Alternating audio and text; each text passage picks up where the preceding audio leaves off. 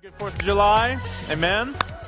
Were you still up as I was at 1 a.m. listening to my neighbors spend their money? And um, yeah, amen. God's good, amen. well, welcome to Cornerstone Church. My name is Sean Atkin, lead pastor here. We're glad you're here today. We only have one service today because a lot of people going out of town and everything, so we decided just to cram everybody in who's going to be in town and uh, enjoy. But next week we'll go back to our two services at 9 and 11, so make sure those who are here at not from nine o'clock. We'll be back there at that time. And I, you know, I just kind of I came here and I woke up this morning. I usually wake up around 5 a.m. and on Sunday mornings just uh, get ready and then prepare for the Sunday service. And, and I think I was I was trying to uh, woke up at five and I think, man, I don't have to get up that, this early anymore since we only have an 11 o'clock service today. I'm thinking this is what everybody who comes at 11 feels like, and so. I know why you come at 11 o'clock sometimes. And so, wow, I was thinking, I was twiddling my thumbs. What do I do? You know? so, anyway, God's so good, isn't He? Amen. Listen, if you weren't here last week, I, I, want to encourage you to go online sometime this week. Listen to the message. We dealt with some of the things that were happening in our nation, especially with the Supreme Court, what they dealt with. I encourage you to go and listen to that and um, uh, just just so you can be a part of what we're into. We're in a, a series on First Corinthians. We'll be in this series till probably September, by the way, and um, and I'm looking forward to all that God's going to be speaking through us. And so we kind of jumped the gun a little bit. Went to uh, 1 Corinthians chapter six last week. Now we're back into 1 Corinthians chapter one, and you can go ahead and turn there. 1 Corinthians chapter one, verse 10. We're going to go through 10 through 17 today. And uh, just really, it's so important, this, this book. And as we talked about a few weeks ago, how Paul says this is not just for the generation that he's talking to, this is for all generations, this whole book. And uh, this book is so important to where we are at today as the church in America. And as you know, that this church is a really screwed up church. You thought we were messed up. This one is really messed up. And, uh, but it's really dealing with a lot of things that even the body of Christ in the United States here, especially, is dealing with today. And so, um, and we'll talk about a few things here. Now, now you got to understand the whole thing about the early church. They didn't have buildings like this um, in the early church. They didn't meet in buildings. And some people say, well, that wasn't ever God's plan. No, it was illegal for them to actually have buildings of their own. Uh, Christianity was not looked upon lightly, you know, because Caesar was God and that's who you worshiped. You know, he was the main thing. And anything that was taken away from that was not was not legal, and that's why you saw the persecution of the, the church and killings. It was okay to kill Christians, and and the, the brutality that happened throughout the next hundred few hundred years was just incredible. And so, what was happening here in Corinth, the church, they met not in buildings, but they met in small homes. Now, they would come together in large groups, as we see in 1 Corinthians chapter 14, that they did come together, but most of the times they were in houses. And now these houses are a lot smaller than your house today. You think you live in a small house. Take your garage, that was their house. And, um, and they would meet. So they would have multiples of these houses all through Corinth, okay? And so when we're talking about this and what's happening even in the rest of this chapter, and it goes on through the book, this is what we're talking about when we're talking about when the churches were meeting. This is how they were meeting. But they were meeting and they were talking about here, especially what Paul begins to talk about. He talks about divisions. And they were having problems with each other. So you saw, saw these multiple house churches and groups of them, or maybe one or two here and there, but mainly groups of them were against each other. There was divisions among these house churches. They didn't see eye to eye on things. And, and some were probably saying, My church, house church, is better than your house church. And, and that goes on today, and that's not the right thing to do. Okay? So when we're talking about this, we're not only dealing with our local body, but we're probably also dealing with the whole church in general, okay? And so, so that's what's happened. So let's read here in, in chapter 1, verse 10. It says, Now I plead with you Brethren, by the name of our Lord Jesus Christ, that you all speak the same thing, and that there be no divisions among you, but that you be perfectly joined together. Some versions, versions perfectly united. Uh, that perfectly joined together in the same mind and the same judgment. For it has been declared to me concerning you, my brethren, by those of Chloe's household, that there are contentions among you. Now I say this that each of you of you says, I am a Paul, or I'm Apollos, or I'm of Cephas, or I'm of Christ. Is Christ divided? Was Paul crucified for you, or were you baptized in the name of Paul? I thank God that I baptized none of you except for Crispus and Gaius, lest anyone should say that I baptized in my own name. Yes, I also baptized the household of Stephanas. Besides, I do not know whether I baptized any other. For Christ did not send me to baptize, but to preach the gospel, not with wisdom of words, lest the cross of Christ should be made of no effect. Now, here Paul really he starts out in verse 10. It's really a summary statement that about this section, and he's appealing to all the Christians here in, in, in Corinth. And he asks them to be united, to be in agreement, to be in unity with one another. And he's saying that I wish you would say really the same things. Now, we like to say around here, that's why we have a vision statement. And, and our vision here, and we like everyone to know it, is to help people become fully devoted followers of Christ. And, and, and in that, it's a broad statement, but we want everyone to know that we're really about discipleship. We're really about you knowing Christ alone. And so that's our vision statement. We want everyone to say that. Now, it'd be one thing if we if if we if I said that and then all of you had different versions of that. We wouldn't be united, you know? And so Paul wants them to be united. And it's very important for them to be perfectly, in fact, he says perfectly in some versions, united. And Paul uses a couple words here. He uses the word divisions and he uses the word uh, united or joined together. And, and these words really are taken out of Paul's profession. I don't know if you know this, Paul was also a tent maker. And there'd be times that Paul would uh, go out and, and, and, and fix tents or make tents. And so that was a, a, very common thing for Paul if he needed extra money or if that's what God just told him to do because that's what he needed to do at the time. And so Paul uses these illustrations as if that he was taking, you know, a tent and, and fixing it and there was a hole in the tent and that he would take a leather piece and he would sew them together where the seams would be you couldn't see them and they would be one they'd be united. So when the wind come, came and the and the rain came you, there would be nothing dripping through. And that's the picture that paul wants the church where nothing can get through it. There would be no holes in it. And that would be if you look at it if you looked at the church even there's maybe differences. When you look at the church you see one but you don't see just a man. The church reflects Jesus Christ himself. And that is the heart of Paul. Now, remember, a couple of weeks ago, I told you that this book, Paul says, was for all men and for all time. That's for you and I today. And so Paul is wanting this. And in fact, Paul lo- talks about this so much, he uses a quarter of, the, of 1 Corinthians to talk just about unity, chapters 1 through 4. And so he's talking about this unity. So this is a very important thing to Paul. And so he uses 25% of the 1 Corinthians just to talk about unity. And it's actually the first problem Paul pursues. Of all the other issues going on with this messed up church, he talks about unity. He doesn't go after the guy who's sleeping with his stepmom. He doesn't go after the people who are getting drunk during communion. He doesn't go after all the people going up to the temple to worship by being with prostitutes and it being an acceptable thing in the churches. So he talks about unity first. Why does he do that? Why is that so important? Let me put it into some perspective here. It's July 4th weekend, right? A verse I used last week comes out of Second Chronicles and talks about if my people who are called by my name will humble themselves and pray and seek my face, I will turn from heaven. I'll turn their land. I'll change their land. I'll heal their land.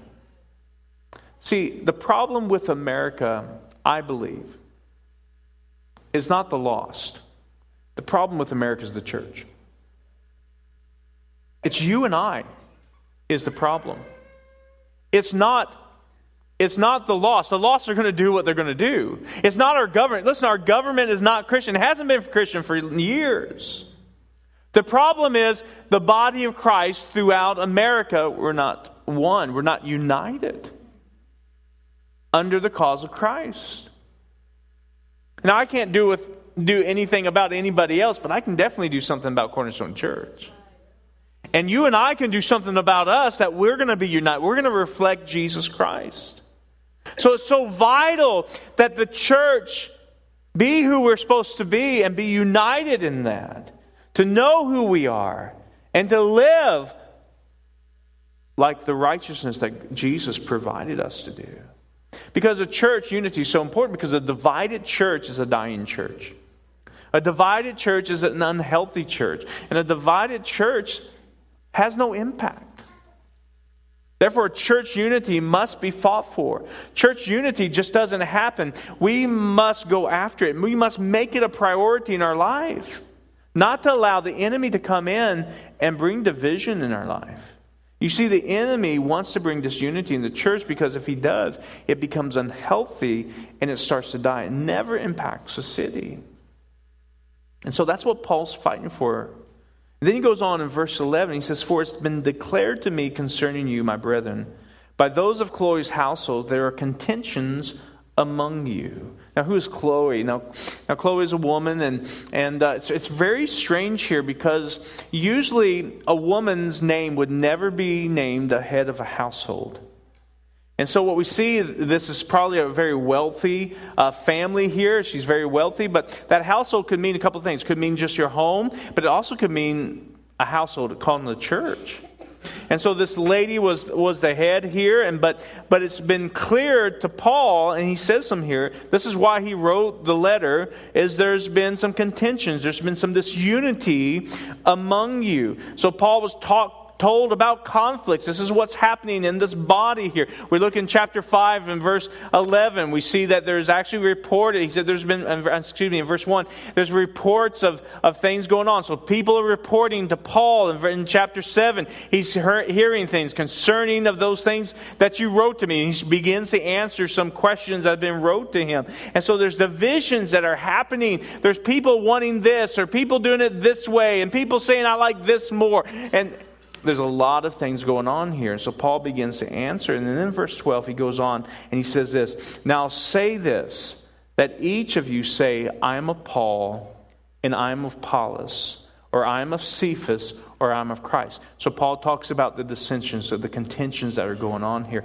And here's the problem what was happening here and what was one of the reasons that were bringing divisions. There's a number of divisions that were going on, but this is one of them. The problem here is their primary loyalty. There's been the groups of churches that's saying, I'm of Paul. There's groups of churches that says I'm of Cephas or I'm of Apollos, or there's the super spiritual ones that says I'm of Christ only.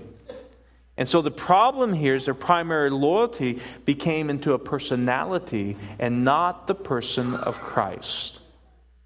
You should never be loyal that way to me. Well, Pastor Sean says this. Pastor Sean says nothing unless it's in the Word. And if I say anything that's not in the Word, then please get away from me. It's all about Jesus Christ. Their primary loyalty became because of a person.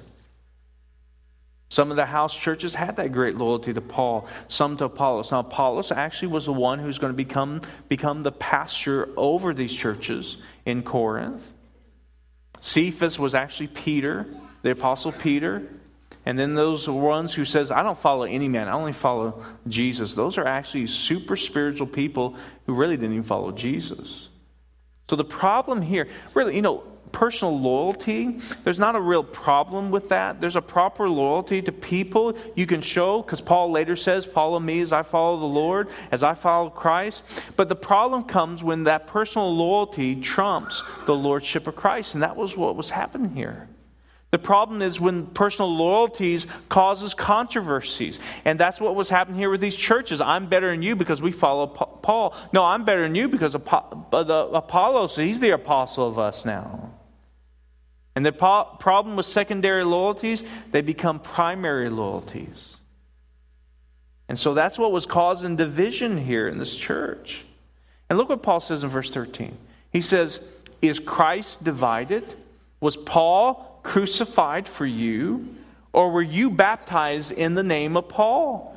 And so Paul really is bringing it back here to a central, central issue of what, what brings unity here, and that's Christ and the cross and what he did. Now I'm going to talk a little bit more about that, and we'll go more in detail about, about Christ and the cross and that central unity that we should have next week. But this is what he's talking about. He says, Listen, I didn't die for you, I didn't bring anything to you. I'm really a servant of the Lord, and that's it. The essential issue is unity, and unity is with Christ and the cross. You know, we have many people in here that differ about a number of things. You may not, not agree with one another about certain issues about the Bible. Some of you may not, if you sat down with me, may not agree totally with me, even though I'm right. You may not agree. I'm joking. Please, please understand that. Um, maybe, maybe I am. Maybe I'm not. I'm not sure. But, um, but you may not totally agree. Those are primary issues, and, and there may be issues that are important to me, but they're not issues to divide on. They're not issues to say, I'm better than you or you're better than me or I'm right and you're wrong. Those aren't issues. If we can be strong on the issues that are essential issues, those are important. And that's what Paul is really talking about. Because those issues may be important, but they're, they're, they're, not, they're not to break apart the body. You know, one of the big things in here, we'll, we'll talk about here, it here in about six weeks, I think, is the issue of speaking in tongues. And some of you love speaking in tongues. That's something that's very important to you, it's very valuable to you. Some of you don't agree with that at all. But is that an issue that should, should move you into different places and cause division? No. That's, a, that's an important issue. But it may not be an essential issue, and it's not as essential as you, as you believe. The essential issue that Paul's talking about, because Paul deals with this issue a little bit later. They deal with other gifts of the Spirit, and people just really going crazy in the wrong way with the gifts of the Spirit. And we'll talk and try to bring some balance to that, and they're important, I really believe, and I'll teach on that. But they're, they're not the essential issues. And we don't want it to be divided upon that. And that's what was happening in the church of Corinth. So there's issues that are important, but they're not essential. If we're going to divide on anything, we're going to divide on the essential issues. If you don't believe that Jesus Christ died for your sins, we're going to divide on that. If you don't think he died on the cross and he is the Lord and the only way to, to God is through him, we're going to divide on that. Amen? But if you don't want to speak in tongues and you don't like that I speak in tongues, we're not going to divide on that. We love each other. Amen? Okay, verse 14 says, I thank God that I baptized none of you except for Crispus and Gaius. Now, Crispus was the leader of synagogue. We talked about him. Gaius is the is with Paul even when he wrote the book of Romans in Corinth. And he might have lived, Paul might have lived in, in his house, his house, because he was a very wealthy guy. And this house probably was a lot bigger than some of them. In fact, when all the church came together, they might have met at his house, some theologians believe. But he, he, he says that, that I only baptize, I only, I only baptize Crispus and Gaius. And why was, why was this important for Paul to say? Look at verse 15. He says, Lest anyone should say that I baptized in mine own name. And so here Paul's dealing with this issue again. Because he says, I don't, really, is what he's saying, I don't want loyalty to me. Don't use my name for your self righteous gain, for your pride to bring division among the people. He's correcting them here. So he said, Man, I only, I only baptize these two people. But then he says in verse 16, I think this is funny. Oh, yes, I also baptized Stephanas, his household of Stephanas. Beside that, I don't know whether I baptized anybody else. I just love that. There's, it's actually an important part here. Sometimes we skip over these little small things. It's very important. Who is Stephanas? Well, th- there was three men that came to Paul, and we see this in 1 Corinthians 16, 17.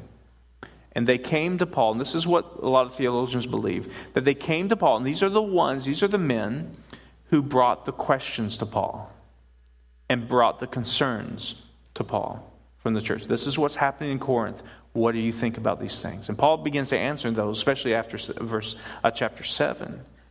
And so, what was happening here, well, this is what I believe, and I, I could be wrong, but this is what I think was happening. These three men were waiting for Paul to finish 1 Corinthians, to take it back to the church of Corinth. And so they're waiting there in there. Now, remember what Paul does most of the time is what he does, he dictates to somebody else. And so he's out loud preaching to somebody else, and they're writing it down. Paul didn't usually write down uh, these letters, but he spoke to them, and someone else wrote, wrote what he spoke. And so as he's speaking, he says, I only baptized Gaius and, uh, and uh, Crispus. And I bet Stephanas went, um, me too. So that's, that's what that is. I know that was super spiritual, but that's what happened here.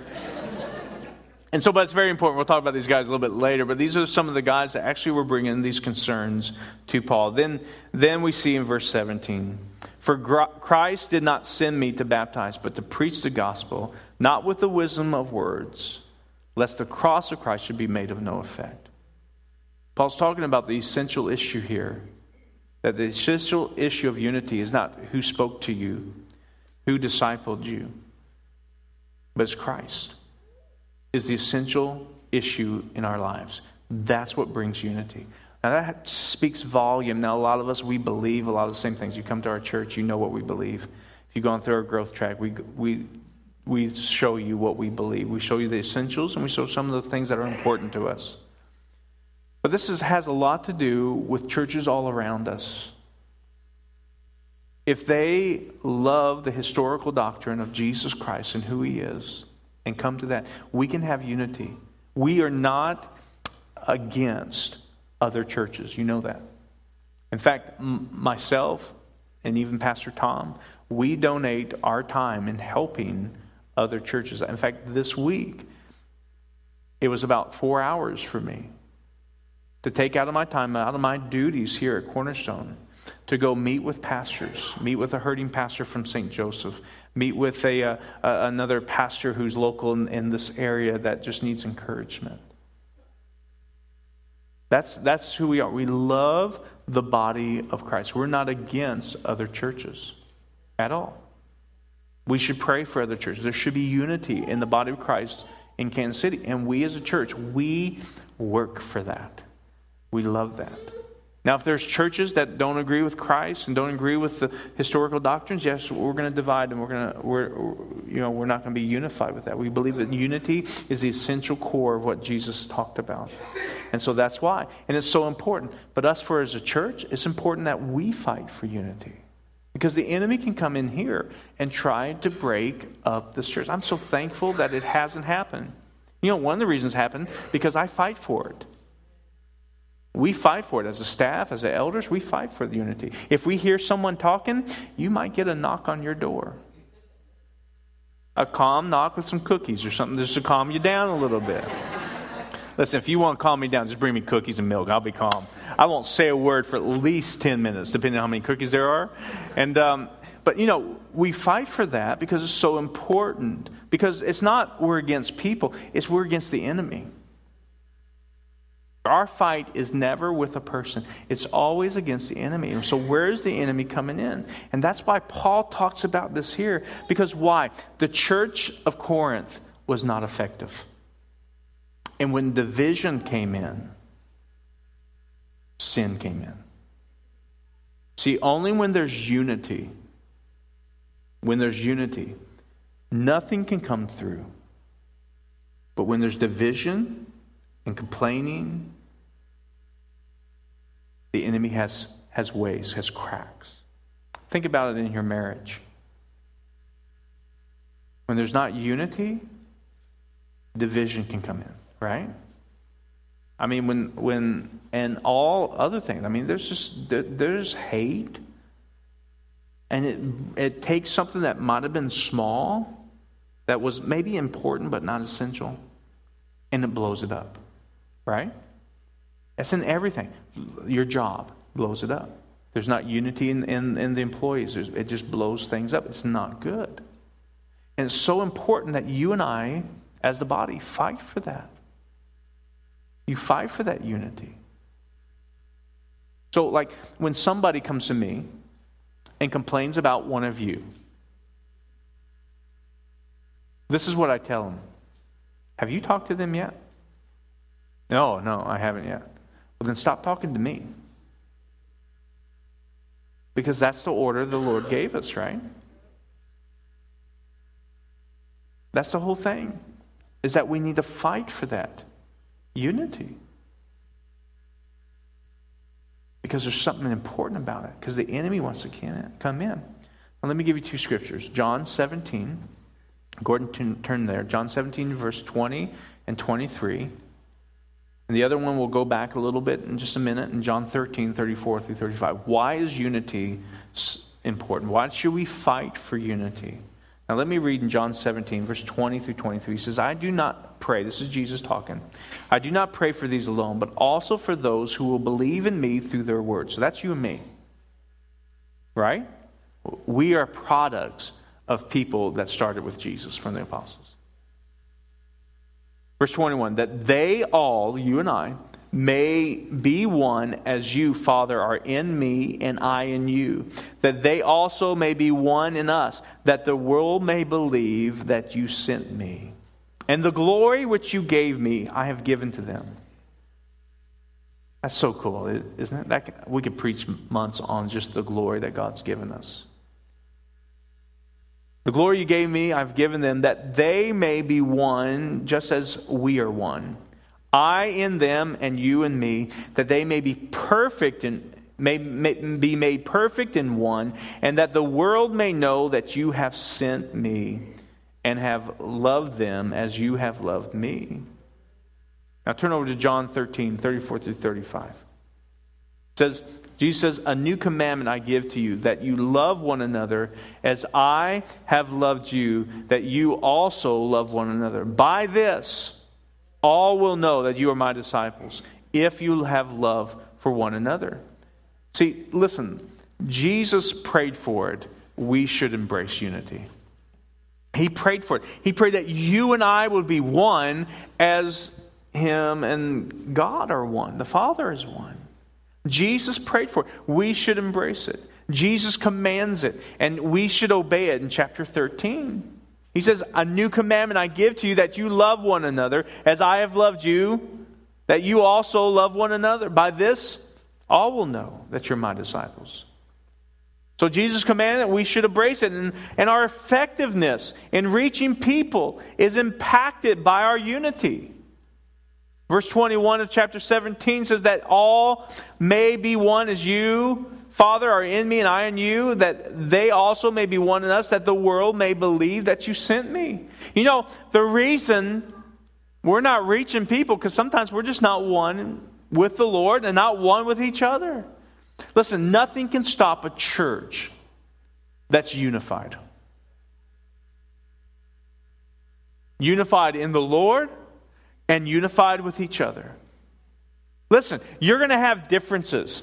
With you're not going to like what your person next to you wears all the time. You're not going to like the way they talk. But that's okay. That's not an essential issue. Right? What's essential is the Christ and the cross. Our effectiveness in reaching people is going to be amen. That's an amen. Is um thank you is by, the, by our unity. Non Christians are actually allowed to judge us by it. Verse, chapter 13, verse 35 says. That's why in chapter 6, Paul talks about people suing each other. He says, Why are you bringing your issues to the world? You deal with them in the church. Because the world is able to judge us by it. And that's important. That's why we should fight for unity. We should embrace it. We should obey it because it impacts our city. Here's what real unity isn't it's not uniformity. It doesn't mean that we're all the same. Thank God you're not all like me. And I know you guys are really thanking Jesus for that one. Thank God we're all different. Look around you. How many different people? Some are old, some are young. Some are tall, some are short, and you know the rest. Some talk differently. You know the reason why? Because this world is different. And you and I are called to reach this world. So, real unity is not uniformity. It doesn't mean we're all the same. Real unity doesn't mean we avoid the issues. We don't avoid the issues. We talk about issues. We confront people. Not avoiding issues. That's what was happening in Corinthians. That's not what Paul wanted. It's not overlooking sin. We don't overlook sin. Because why? Sin destroys, and we love you enough to tell you that and to help you out of it. And this is what real unity is. Real unity is showing grace and humility to those who view things differently than we do on the non essential issues. Real unity divides over the essentials, but dialogues over the important one. You and I can have a talk on issues that aren't essential. We can talk about those things. And real unity is someone who loves God with all their heart and loves others as themselves in order to reach people. See, the one thing I've learned if that is you are passionate, the passionate people for God usually have no problem with unity because it's not about them. It's not about their agenda. It's all about Christ. Those people make an impact in their community, in their families, in their church. Because it's not about them. It's not about my agenda and getting my agenda out. Not about me changing this. I, I had somebody come here one time, a long time ago. Says, you know, the only reason I'm coming here is to change the church. And I says, well, you can turn around and go to another church. If that's your heart, it's not here. If your heart's come here and worship Jesus and serve, yes, do we need to change as a church? Heck yeah. We're not perfect. We're not there yet. But if it's all about your agenda, now this person got kicked out of about five different churches because causing problems.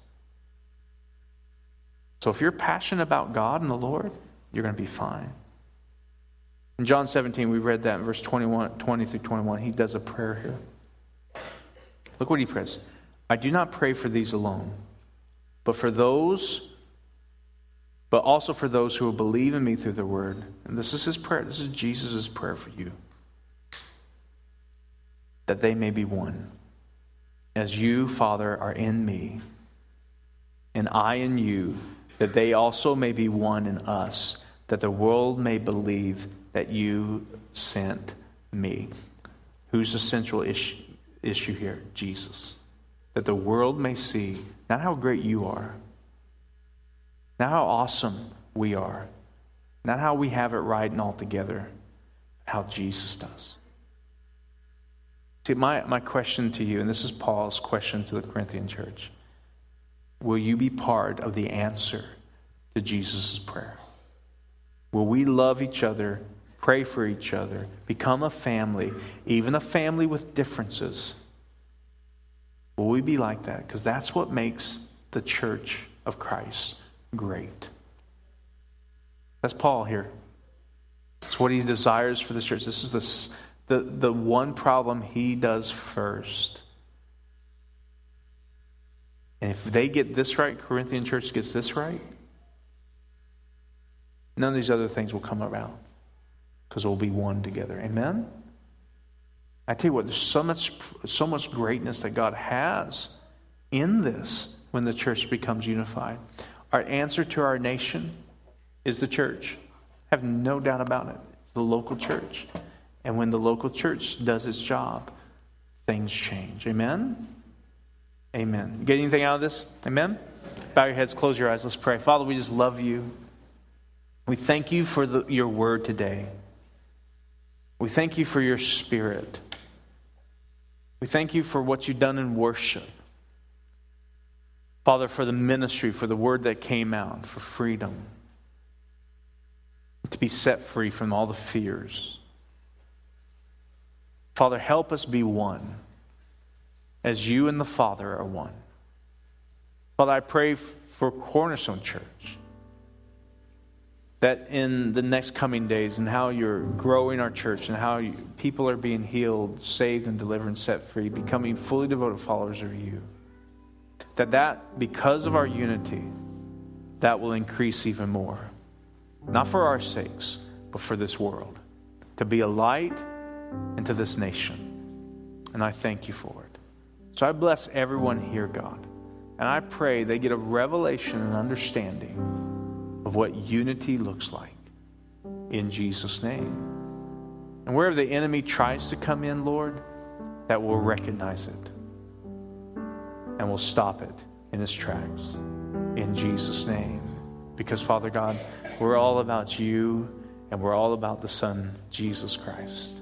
And we thank you for all that you've done in us and through us. In Jesus' name, everyone's eyes closed, no one looking around. Listen, I want to give this opportunity for those who are here that have never given their lives to Christ. Because you've been sitting in your chair today, you're here for some reason. You may not even know why you're here. Maybe you got drugged here, I don't know. But you know you need something more. There's something more in this life. Where you're here for a reason because God drew you here. And the only way to fill that emptiness inside is to give your life to Christ fully. To say, God, I give you everything. Because when you do that, He has something for you. He has forgiveness of all your sin. The Bible says all of us have done that, all of us messed up. And that's why He sent His Son Jesus to die for us on the cross so we might live, so we wouldn't have to go through the punishment that sin brought. Sin brought death. And so he's, he's given you that. He wants to give you that. He wants to give you His grace, His empowerment, His favor. He wants to make you a son, make you a daughter again. So he's asking you not to run away anymore, just to come to him. And how you do that? You just give your life to him. You make him the Lord, the boss of your life. And in just a moment, I'm going to ask you to raise your hand, and I want to pray with you. And you're going to pray with me. We're going to pray a prayer together, all of us in here, and you're going to do it by faith. And that means you're going to believe it with all your heart. You're going to mean it. And God's going to meet you right where you're at. And today can be a new beginning, a new day in Christ Jesus. We love you so much we want to take this time to give you that opportunity to do that. So if that's you in here and says, Pastor Sean, that's me, I want to give my life to Christ. I'm tired of the way I've been living. I know I need something more. I want this emptiness filled. And I want to give Him my life today. If that's you, just raise your hand right where you're at. And when you raise your hand, you can put it down. Is there anybody in here today says, Pastor Sean, that is me. I want to give my life to Jesus. Anybody in here says, that's me. That's, that's it. Okay. You can put your hands down. Thank you. Anybody else says, Pastor Sean, that's me. I want to give my life to Christ. I'm tired of the way that I've been living. I want to give it to Him. I want to feel His love. I want to receive that love, that forgiveness. I know there's something inside of you is pushing you on the inside of you. Raise your hand. Don't let you this day pass. Anybody in here? Okay. Anybody else? Okay. Thank you, Jesus. Okay, this is what I want to do. I want to pray with you. I want everyone in here to repeat this prayer after me and say it out loud. And those who raise your hand, say it out loud and pray this to the Lord, and the Lord's going to meet you right where you're at. This is going to be the start of the greatest journey of your life. So, everybody, again, bow your heads, close your eyes, and pray this prayer. Say, Father God, I bow my knees to you, and I give you everything. I give you all my life, and I thank you for sending your son Jesus to die on the cross for me, to take my sin, to take the punishment that I deserved. And I thank you for going through death for me. And now I receive all that you have for me in Jesus' name. I receive your grace. I receive your forgiveness. I receive your love. And from this day forward, I give you everything, and I will serve you in Jesus' name. I make you the Lord of my life. I confess Jesus as my Savior in Jesus' name. Everybody say amen. Come on, give the Lord praise. Amen. Hallelujah. Amen. Amen. Listen. If you did that for the very first time on your connection card, everybody get out your bulletin right now. There's a connection card in there. If you could fill that out, because listen, this is only.